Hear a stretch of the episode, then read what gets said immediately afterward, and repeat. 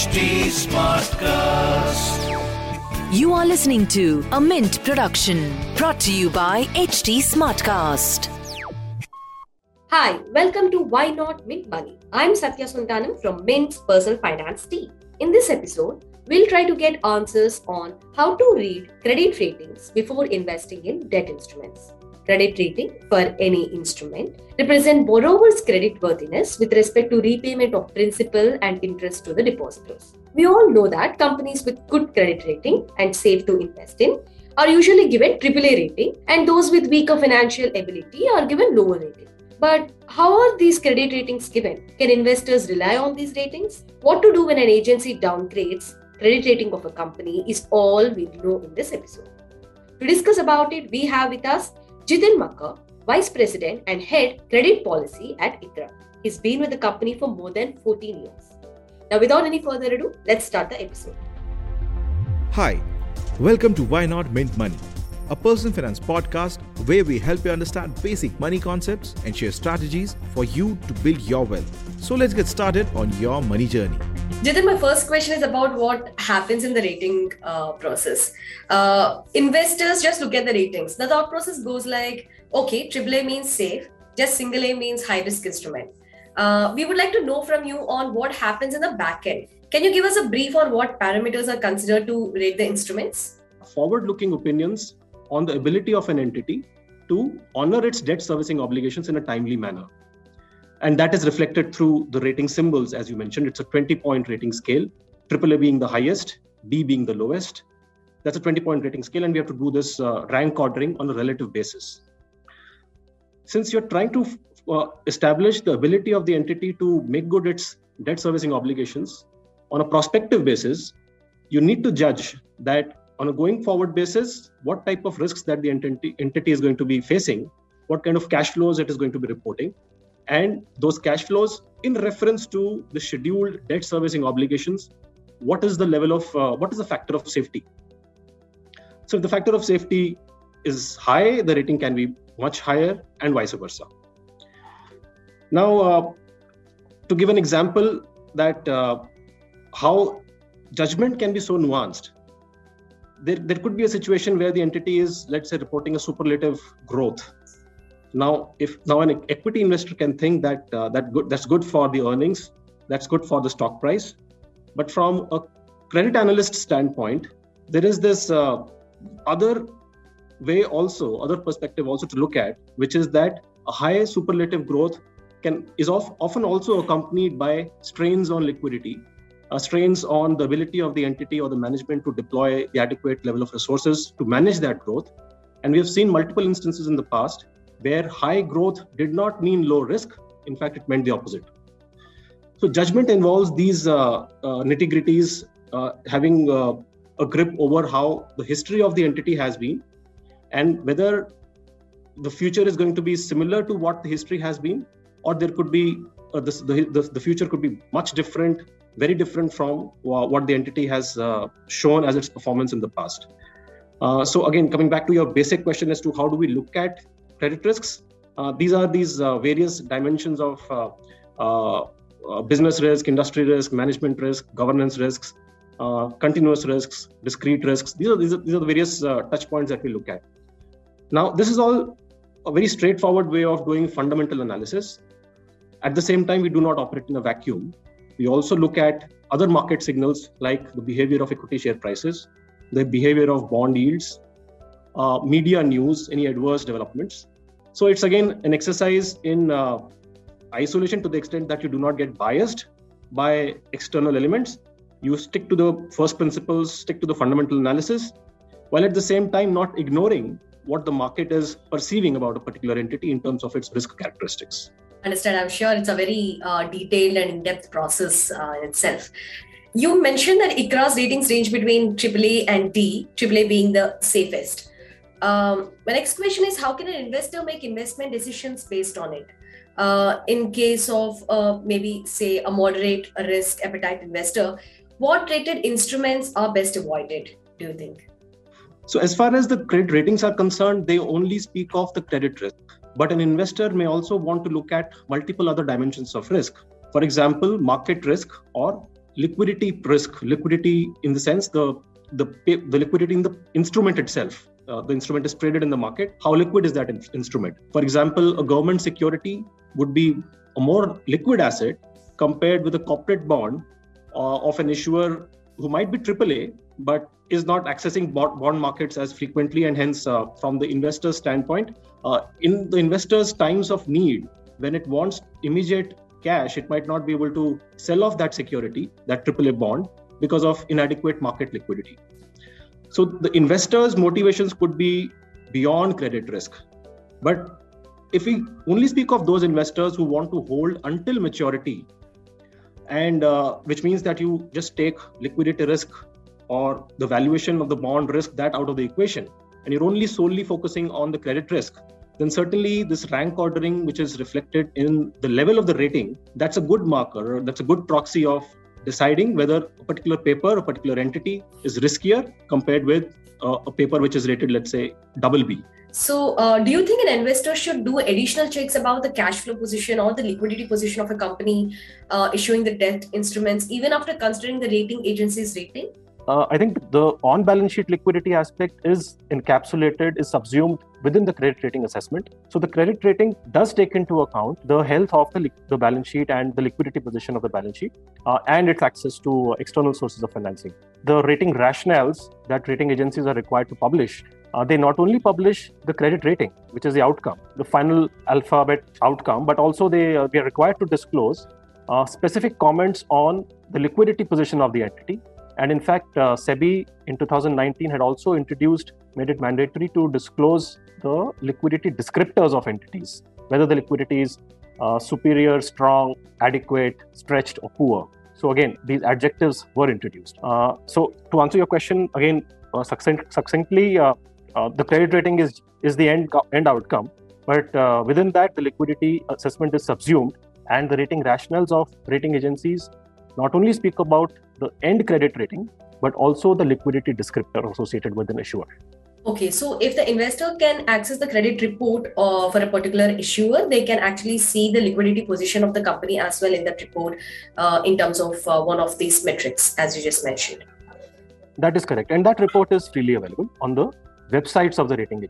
Understand. And uh, just to just to drive home this point further, just uh, there could be a situation where the entity has uh, very strong liquidity, but its credit rating is relatively low because there are various other risks other than uh, a weak liquidity position which bog down the credit rating.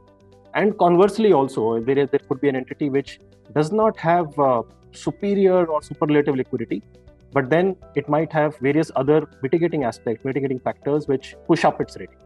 So there is no direct correlation between liquidity and a credit rating. Of course, they are interlinked, but there is no direct correlation. Understand, understand.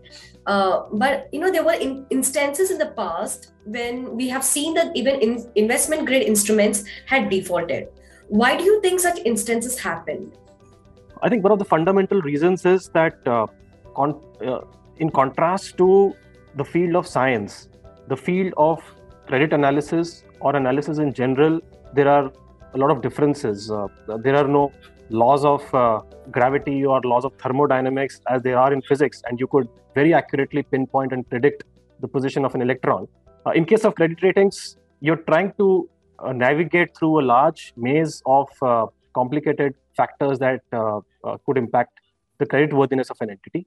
And as I mentioned earlier, that through the credit rating exercise, in some way, the credit rating agencies are also trying to play God in the sense that you're trying to predict the future. That is, any, in any way, uh, an exercise which is loaded with complexity and uncertainty. So, yes, there are analytical failures because of which an investment grade rating is prone to default.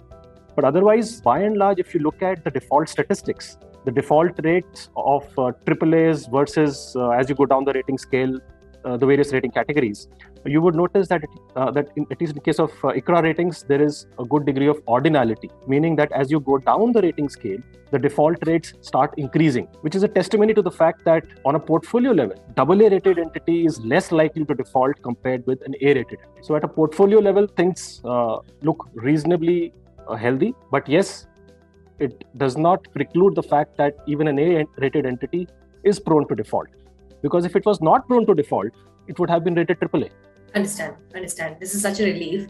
But uh, you know this brings to a next question on to what extent investors can rely on ratings for investment decisions Jitin? Uh, well the arrogant answer could have been that uh, the rating agencies are doing their, a great job and hence the investors should only rely on credit ratings. But that uh, just takes me back to 1960s uh, when Leonard Read had written this uh, wonderful essay called i a pencil, in which the message was that even a humble pencil cannot claim that it can be manufactured a single soul who has all the know-how, all the skill sets. So the point I'm trying to make is the analogy that I'm drawing is from the investor standpoint, uh, one cannot rely on a single source of information to take investment decisions. Certainly, credit ratings have been in this business. They have the necessary skill sets and the expertise to do credit analysis, and they have uh, done a good service for the financial markets and the capital markets. Uh, but yes, caveat emptor, as the saying goes, buyer beware. Uh, uh, the investor also has to do their own analysis. The credit ratings that the credit rating agencies assign, there, there could be just one component of the decision making process of an investor. One rating agencies, do you think an investor will be better off using ratings from two rating agencies and not just one rating agency? Uh, I think, uh, in terms of diversity of opinions, multiple rating agent, multiple ratings from multiple sources could certainly add value to the investor, not just in terms of the uh, ratings that the individual rating agencies would have assigned, but also in terms of the commentary and the explanation of the risk factors that would have gone behind the rating decision for of the respective rating agencies. So I think that's that could be a key value add from the investor's standpoint. Diversity of opinion plus the explanation around the reason why a particular rating has been decided by a given rating agency. So, just to reiterate, it's not just the rating that investor has to focus on; it's also the explanation that is given on why that particular rating has been uh, derived at is also very important that investors have to keep note of, right? That's correct. Sure, sure. Okay. Uh, Jitin, rating is not a one time exercise. Very few investors may keep a track of subsequent rating once invested. Now, what is the validity period of ratings? And you know how periodically ratings are issued as per the regulations? Uh, as per the regulations uh, a rating is supposed to be uh, reviewed and monitored on an ongoing basis till the currency of the loan till the loan is entirely repaid or the investors say that the rating is no longer required. We are we live in a dynamic world and uh, we are we're supposed to monitor not just uh, the quarterly statements that the that the entity publishes but there could be so many events in between. Events which might be beyond the control of the entity some regulation changes or some macro event happens which has a bearing on the entity. So yes uh, based on uh, these ongoing developments the ratings need to be monitored. Uh, and again going back to the question that you had asked trying to answer that very straightforwardly the answer will be that ratings are the moment so long as the rating is there out in the public domain the investor can assume that that rating is being regularly monitored. In fact, on a monthly basis, the rating agencies seek feedback from various stakeholders. We keep engaged with the management, we keep engaged uh, with the company's bankers, uh, and try and follow the news items and things like that so that uh, we do not miss out on any adverse or favorable development okay okay and and when ratings are downgraded by a rating agency you know what steps should an investor should take? Is it a time to panic and redeem all the instruments? Or how will outlook of ratings help here to be prepared? No certainly a downgrade does signal that there is a weakness in the credit quality of the entity. Now how should the investor react?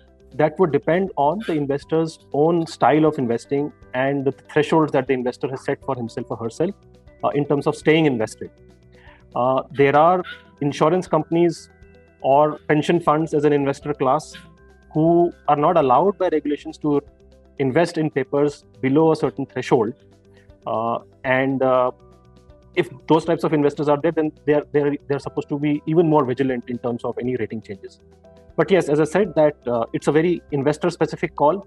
A downgrade from AAA to A may not create uh, ruffles for one investor, but even a single notch downgrade from AAA to AA plus could mean havoc, havoc in terms of, let's say, mark to market losses that uh, a mutual fund investors might have to recognize. Uh, Jitin, my next question is something that you would have been asked a jillion number of times already. uh, you know, if the issuer or the company is paying for the rating, how does a credit rating agency maintain its independence? What are your views? So I on think that? that's a that's I think that's a fair question and a commonly asked question, as you rightly mentioned. So I think uh, let's try and discuss about this based on what are the alternatives. The alternative could be that the investor pays for the service. The alter could, alternative could also be that the government pays for this service. And uh, research so, shows that when these three competing models, business models, are analyzed, uh, every model has its pros and cons.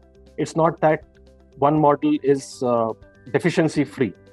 So, in that sense, not just in India, but also internationally, the go to business model has been the issuer pay model, with the simple reason that it is the least worst business model in terms of uh, the cons that, is ha- that it has.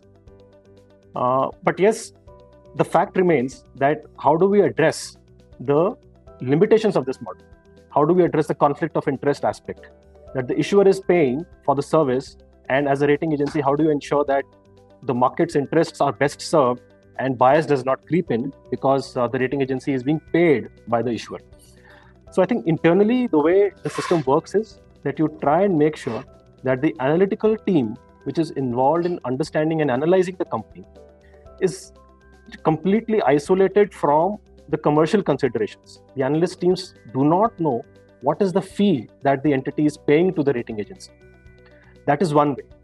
Uh, the other way could be that uh, the analysts who are involved in those case execution, those assignments, uh, they do not stay with that assignment for way too long. There should be a rotation of uh, the analytical team also, uh, so that you're able to address biases that might have crept in over a period of time. And finally, the people who are involved in the, in the analysis, the team that is, and the team that is involved in ultimately deciding the rating, they are distinct. There are analytical, uh, there are analysts who would be interacting with the management, analyzing the cases, analyzing the case facts, trying to track and monitor the various risks from all types of uh, perspectives. And they are required to present their report, present their analysis to a group of uh, senior uh, analytical team members who would not have been involved in the case, who would not have been involved in discussions with the management, uh, and they are called the rating committee. So, with this system, whereby the analytical team who is involved in the analysis and the rating committee, which is involved in the decision making, they do not, uh, uh, they're, they're, the, they're not the common folks. So, in that sense, again, there is another layer, another system through which any biases that can creep in, they are tried to address. Understand. Uh, another common uh, question that usually investors have is who is regulating the rating agency? Uh, the primary regulator for, for all rating agencies in India is uh, SEBI. Uh, and SEBI regulates uh, the debt securities which are listed in India. But there is a large market for bank facility ratings. Now, bank facilities, bank loans come under the purview of the RBI. Uh, so, whenever uh, some regulations relating to how ratings are to be assigned for bank facilities, that question comes up, then this comes, this falls under the jurisdiction of the RBI. Understand. This has been very helpful uh, session, uh, Jitin. Thank you so much for joining us. Uh, that's all from our side. Sure. Thanks a lot, Satya. Thank you so much. That's all for now in this episode, listeners. If you have any queries or suggestions, you can reach out to me on Twitter. My handle is at Satya Sontanam. S A T Y A S O N T A N A M. Or you can also write to us at mintmoney at livemint.com. Bye bye.